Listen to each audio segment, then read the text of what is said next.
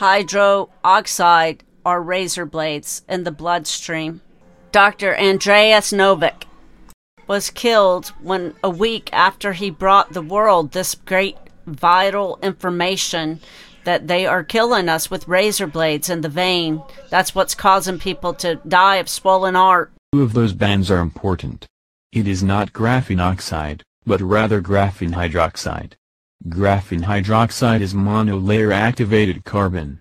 There are C6 rings every corner is a carbon atom. If it is 50 nanometers long there will be 500 rings in a row. These are hydroxy groups, O. Oh.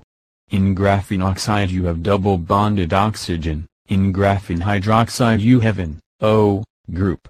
The electrons are delocalized, fully mobile. The graphene piece is 50 nanometers long but only 1 nanometer thick. These C6 structures are extremely stable.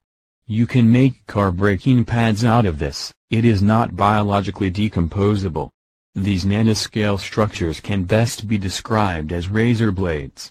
If these razor blades, only one atom layer thick, are injected into the body, the O, hydroxy, groups can split off a proton.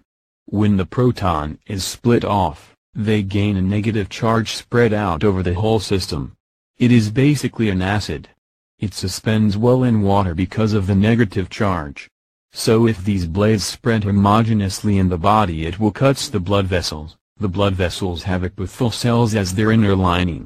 The epithel is extremely smooth, like a mirror and it is cut up by these blades. That is what's so dangerous. If you inject the into a vein, the razors will circulate in the blood and cut up the epithel.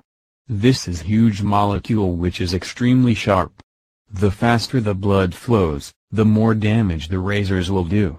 Even if people don't drop dead immediately, it cuts up the vessels little by little.